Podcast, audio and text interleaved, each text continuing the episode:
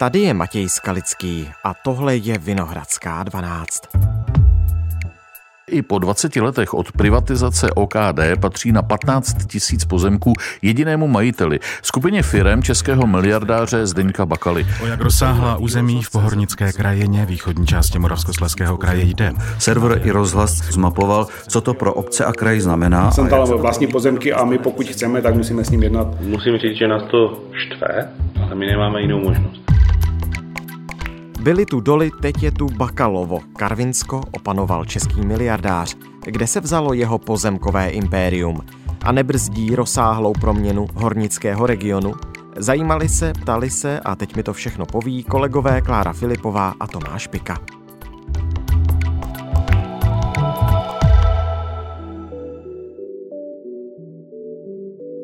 Dnes je pondělí 16. října.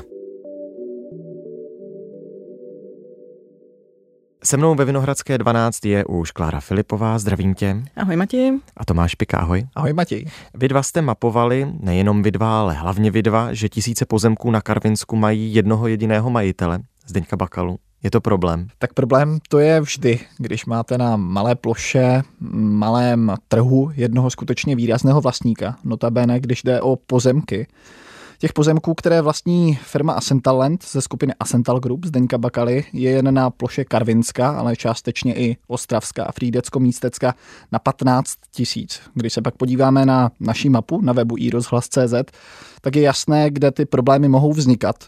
U většiny obcí totiž vidíme, jak tyto pozemky Asentalu obkličují tyto obce, či do nich přímo vnikají. Krásně to jde vidět na případu Doubravy, jejíž území vlastní Asental z jedné třetiny, takže tam vidíme skutečně na té naší mapě úplně fialové pole. Hmm ale třeba také ve Stonavě, Havířově, Horní Suché, v části pak třeba i ve městě Richwald, tam se pohybujeme zhruba mezi 10 až 20 procenty pozemků obce ve vlastnictví Asentalu. Takže když se chtějí tyto obce rozvíjet, musí si v uvozovkách plácnout s miliardářem Bakalou. Ano.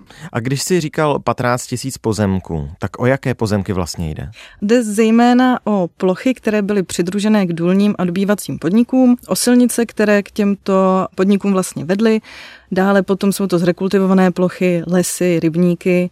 Našli jsme i několik zastavených pozemků, ale třeba se jedná také o plochy pod golfovým hřištěm v Karviné. Dobře, a když se podíváme na nějaký konkrétní příklad nějaké obce, Tomáš už tady několik z nich jmenoval, tak jak konkrétně to vlastnictví těchto pozemků soukromou firmou Zdeňka Bakaly komplikuje cestu obcí a měst třeba k transformačním projektům, které mají za cíl proměnit Karvinsko z toho někdejšího hornického regionu. Tyto projekty nejsou úplně jako všechny v gesci obcí, ale spíše to vyjednávají spolky univerzity, případně kraj je garantem části těch strategických projektů. My jsme toto téma probírali s náměstkem hejtmana Moravskoslezského kraje Jakubem Unuckou, který se na tvorbě řady těchto projektů také podílel a ten nám řekl, že jednání s Asentalem jsou v téhle věci poměrně věcná, korektní. Dokonce uváděli příklad úspěšného odkupu pozemku okolo bývalého dolu Gabriela, se kterým kraj počítá jako právě s jedním z těchto strategických projektů. Má být jakousi vstupní branou do rekultivované pohornické krajiny a který vyšel podle Unucky na velmi slušnou cenu. Tuším, že tam hovořil o 45 korunách za metr čtvereční, což je v té oblasti poměrně slušná cena. Na druhou stranu, a to je třeba určitě uvést, a Sental opravdu nemá důvody tyto strategické projekty na svých vlastních parcelách sabotovat. Hmm. Je třeba si uvědomit, co to vlastně jsou za ty pozemky, které vlastní ten Ascendal. Různé pole a podobně. No ale když si odmyslíme všechny právě tady tyhle parcely u těch obcí, tak jde z velké části o těžbou zasažené, postižené hmm. Pozemky, poddolované pozemky na takových parcelách. Nemůže jen tak něco stát, nemůže tam kdokoliv cokoliv postavit, kdy se musí vybírat ta konkrétní místa. Když pak v takovém místě vznikne nějaký zajímavý strategický projekt, tak podle odborníka na oceňování majetku musí nutně stoupnout ceny těch okolních parcel. A ty parcely vlastní zase Asental, takže pochopitelně pro Asental je tohle výhoda. A Kláro, je to skutečně tedy tak, že když má obce nějaké pozemky, na níž se chce rozvíjet a ty pozemky vlastní Asental, to znamená ta firma Zdeňka Bakaly, tak je vše vždycky zalité sluncem, plácnou si, za dobrou cenu se to odkoupí? Rozhodně není vždy všechno zalité sluncem. Nejotevřeněji o neúplně přátelských vztazích s firmou Asental hovoří město Havířov. Jeho vedení tam aktuálně vede spor kvůli pozemkům okolo bývalého dolu Dukla. Tam město počítalo se vznikem průmyslové zóny, ale vlastně většinu těch pozemků tam vlastní právě firma Asental Group eh, Zdeňka Bakaly. Před deseti lety se ale firma a město domluvili na společném postupu.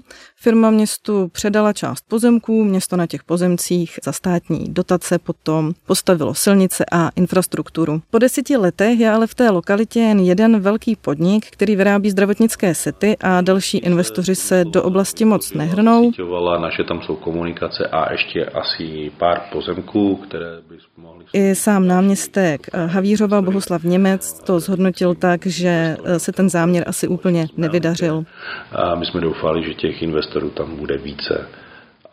O tom, že ty vztahy nejsou ideální do dnešní doby, eh, může svědčit i příklad z konce září, kdy se vlastně na Havířovském zastupitelstvu řešil prodej asi tří hektarů pozemků. Jednalo se o jedny z mála, které tam patřily městu v té oblasti. Firma Asental tam Nutno podotknout v souladu se zákony a svými právy uplatnila předkupní právo na jeden úzký pruh pozemků. Ten má rozlohu asi 82 metrů čtverečních a tím město zhatila celý ten plánovaný prodej. To ale vlastně není jediný spor, který Havířov s firmou vede. Další se týká oblasti eh, tzv. sušanských rybníků. Ty se nacházejí na sever nebo v severní části Havířova. Podle města se jedná o jedinou lokalitu, která by šla zrekultivovat na nějakou rekreační zónu. Tam se vlastně firma a město rozchází v ceně za metr čtvereční. Přerušili jsme ty jednání a čekáme, jestli... jestli nám... Každá vlastně z těch stran má vlastní znalecký posudek a ty představy se nějak nesetkávají. My jsme deklarovali, že pro nás je zásadní cena z, podle posudku a ta je pro nás nepřekročitelná. Zmínili jsme už takové dva protipóly. Na jedné straně jsou obce, které se s Asentalem dohodnou, kdy Asental nebrzdí ty transformační projekty. Na druhé straně je tady třeba Havířov, který nemá úplně dobré vztahy s tou společností. Existuje něco mezi, Tomáši?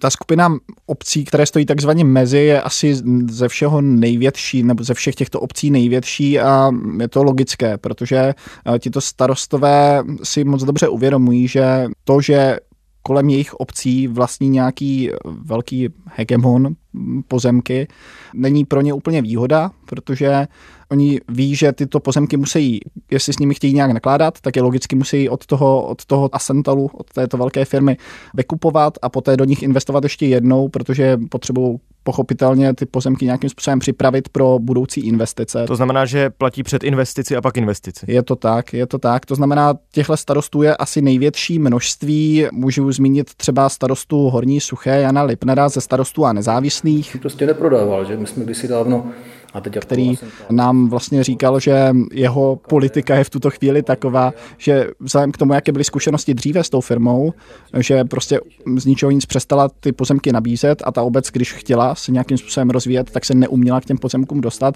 tak teď, kdykoliv ta firma nabízí nějaké pozemky, o které obec stojí, tak je zkrátka obec kupuje Prakticky se chováme tak, že když Asental něco prodává a není to úplně katastrofa, tak to prostě bereme. Aniž bychom měli teď úplně hned teď v Čílu jako nějaké využití, protože to znamená, i do takových vlastně situací poměrně absurdních jsou ty obce asi tlačeny, ale v zásadě je to asi věc, jaká v té oblasti prostě je a jaká tam funguje a ty obce s tím se naučily nějakým způsobem žít. Dobře, to tedy znamená, abych si ještě dokázal jako lokalizačně představit ty pozemky. Ty si říkal, že může být obec, která má okolo sebe ty pozemky, bakalovy pozemky. Jsou i obce, které ty pozemky mají uvnitř, což znamená, že může to brzdit třeba rozvoj mnohem víc, pokud se jim nepodaří je odkoupit. Ano, je to třeba ta obec Doubrava, kde je skutečně v 30% pozemků území obce pod vlastnictvím Asentalu, to znamená tam logicky se ty pozemky nacházejí i přímo uvnitř té obce. Může to být třeba ta zmiňovaná Horní Sucha, kde my máme dokonce satelitní snímek,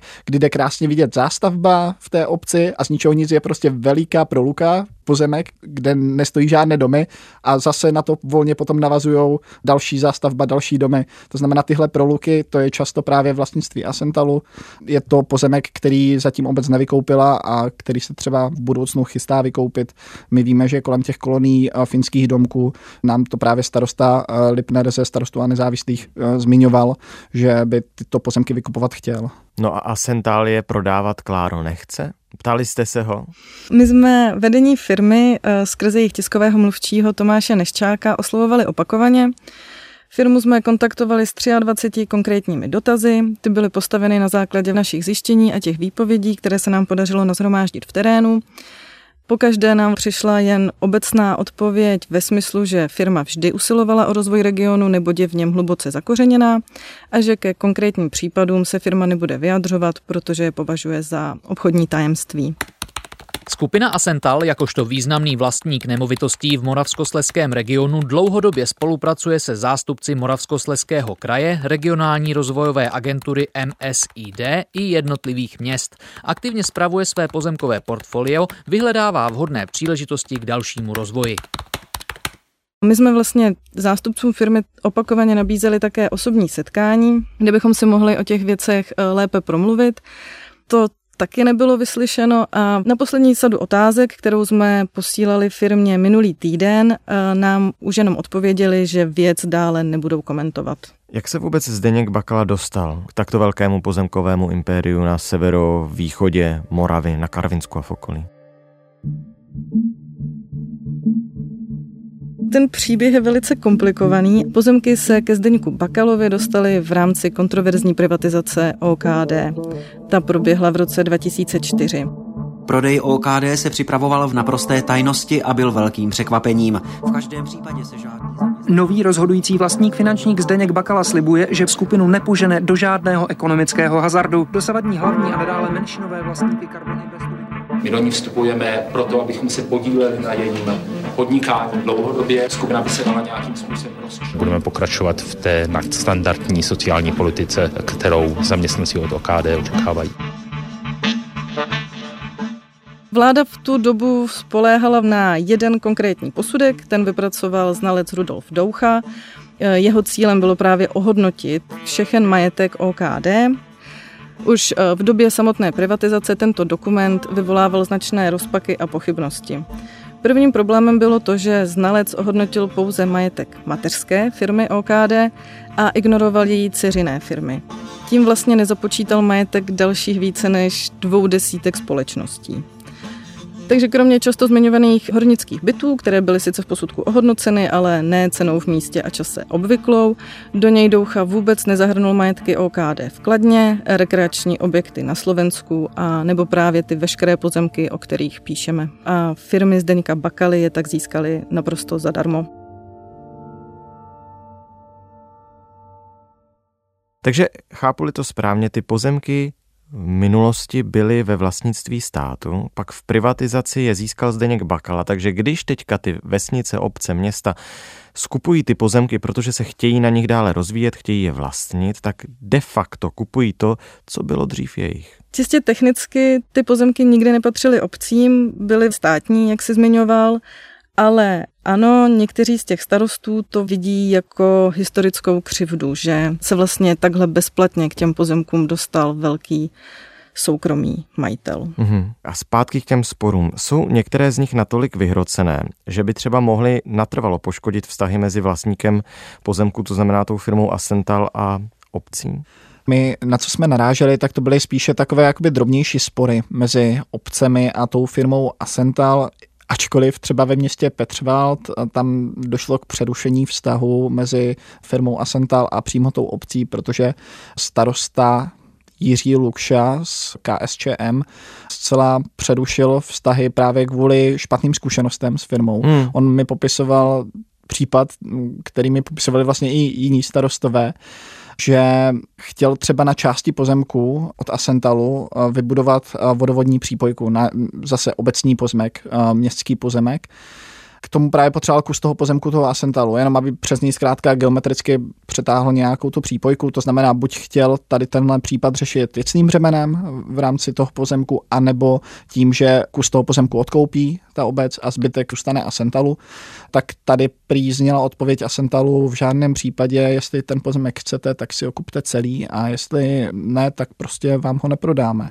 Jo, kdy ta obec vlastně argumentuje tím, k čemu nám bude celý ten pozemek, my jako ho k ničemu mít nebudeme, my jenom potřebujeme tam zkrátka dotáhnout ten vodovod nebo postavit třeba most přes nějaký potok, mm, aby tam mohla fungovat nějakým způsobem jakoby technika na tom místě a tak dále. Jo, takže to jsou takové ty drobnější spory, které ty obce se vlastně s tím Asentalem trošku potýkají.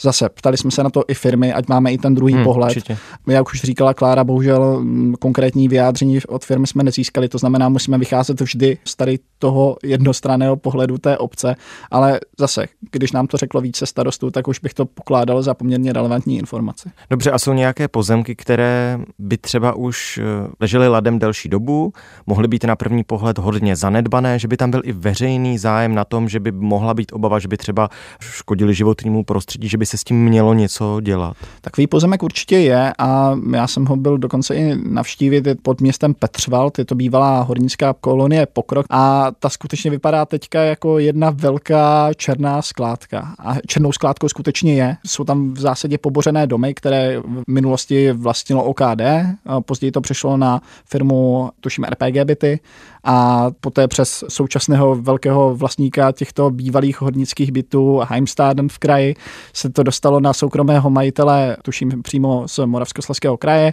který tam uvažoval udělat velký investiční projekt. Chtěl tam vybudovat nějaký seniorský dům. Nicméně vzhledem k tomu, jak jsme ho teď prolustrovali v rejstřících, tak jsme zjistili, že je silně zadlužený. To znamená, ten projekt zřejmě se neuskutečnil.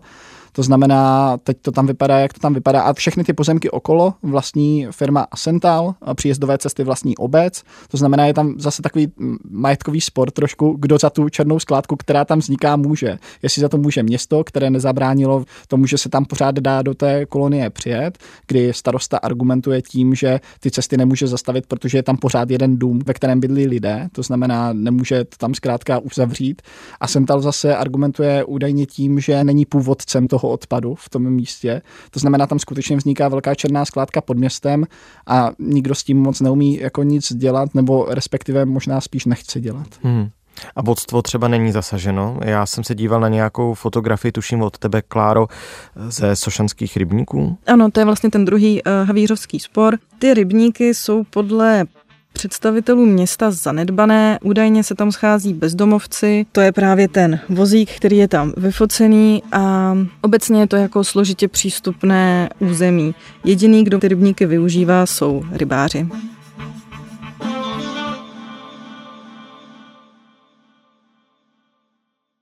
Já když jsem se úplně na začátku ptal, zda může to vlastnictví těch pozemků a sentálem komplikovat cestu obcí a měst k transformačním projektům, tak je tedy pravda, že se Karvinsko snaží změnit z toho bývalého hornického regionu, no proměnit a že to může mít ten dopad, že prostě pokud se chce proměnit, tak si musí plácnout vždy se Zdeňkem Bakalou ve výsledku. Nás to hodně zajímalo tady tohle, protože to byl vlastně jeden z důvodů, proč jsme se tomu vůbec začali věnovat.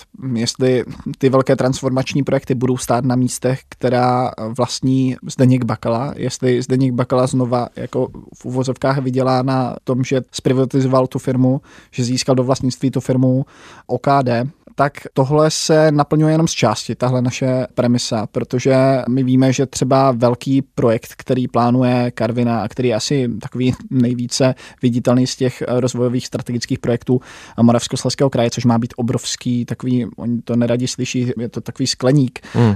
který má stát nedaleko Karviné, má fungovat jako vědecké centrum, botanická zahrada a tak dále, má táhnout tady zkrátka lidi a zájem do toho kraje tak ten se nakonec přesunul z původně pozemku Asentalu, kde měl stát, na pozemky současné OKD a části města Karviné, to znamená na státní pozemky a pozemky města, to znamená, ten bude stát na těchto pozemcích, ale ani tohle není úplně, abychom byli teda fair, úplně výhra, protože my jsme tady narazili na takovou zvláštní konstrukci, kdy aby se tenhle projekt mohl postavit, tak Karviná musí koupit pozemky státu, respektive OKD, vykoupit je ze státních peněz, které přijdou vlastně z kraje, takže stát bude platit státu za pozemky, na kterých bude stát tenhle rozvojový projekt, který je důležitý pro stát, pro ten region, což byla taková zvláštní konstrukce. Ale jak říkám, prostě to jednání nemusí být vždycky jako úplně rozdíl mezi jednáním státní firmy, jednáním soukromé firmy. Obě se teď snaží chovat tržně. Jedné to nařizuje to, aby vůbec mohla fungovat jako firma, druhé to nařizuje stát skrze úřad pro kontrolu hospodářské soutěže. Čistě teoreticky vlastnictví pozemků Deníka Bakaly může ovlivnit strategické projekty, ale čistě technicky ten Moravskoslezský kraj, který ty projekty zaštiťuje, má velkou výhodu v tom, že je velkým hráčem a ty strategické projekty budou jak kraji, tak Zdeňkovi Bakalovi zhodnocovat ty pozemky nadále a bude stoupat jejich cena. Ti, kdo jako relativně trpí a ta jednání mají fakt komplikovanější, jsou právě ty malé obce, které řeší ty drobnosti jako kanalizační přípojky, které reálně cenu těch pozemků vůbec nemění. To znamená, že čistě teoreticky to do budoucna může znamenat, že třeba ta proměna Karvinska z hornického regionu může být pomalejší. Ta přeměna toho území může být stejně tak pomalá ve chvíli, kdy to vlastní Zdeněk Bakala, nebo když se budeme bavit o pozemcích státu. Evropská unie má jako řadu nástrojů, kterými může směřovat tu pomoc konkrétně, ale eh, jak vlastně zmiňuje sociální geograf Ondřej Slach z Ostravské univerzity, je trochu ostuda, že vlastně až EU vlast... tak z jeho pohledu je trochu ostuda, že první peníze, které do těchto uhelných krajů plynou, eh, musela vyčlenit Evropská unie. Kdybychom se podívali na řekněme, distribuci veřejných financí v rámci Česka v minulosti, tak ty regiony rozhodně nepatřily k těm, které by byly nad průměrem. Zdaleka ne. A kritizuje přístup státu, že ty kraje nechal na pospas celé té transformaci. My samozřejmě budeme i nadále sledovat to, jakým způsobem se tenhle region v rámci Moravskoslezského kraje mění, hmm. jakým způsobem ho mění ty transformační projekty. Ještě k tomu určitě chystáme další texty, budou vycházet na iRozhlas.cz. Tak jo, my se na ně určitě podíváme a přečteme si je. Díky moc, Tomáš Pika a Klára Filipová. Měj se. Naschledanou. Tohle už je všechno z Vinohradské 12, z pravodajského podcastu Českého rozhlasu. Dnes s Klárou Filipovou, mou kolegyní z datové redakce a s Tomášem Pikou z webu i rozhlas.cz. Probrali jsme společně Bakalovo pozemkové impérium. Ve Vinohradské 12 se uslyšíme zase za pár hodin, to v případě, že nás posloucháte pěkně za tepla hned po vydání o půlnoci. Pokud nás odebíráte, tak se vám podcastová aplikace sama ohlásí s naší novou epizodou. Do té doby se mějte moc hezky, naslyšenou zítra.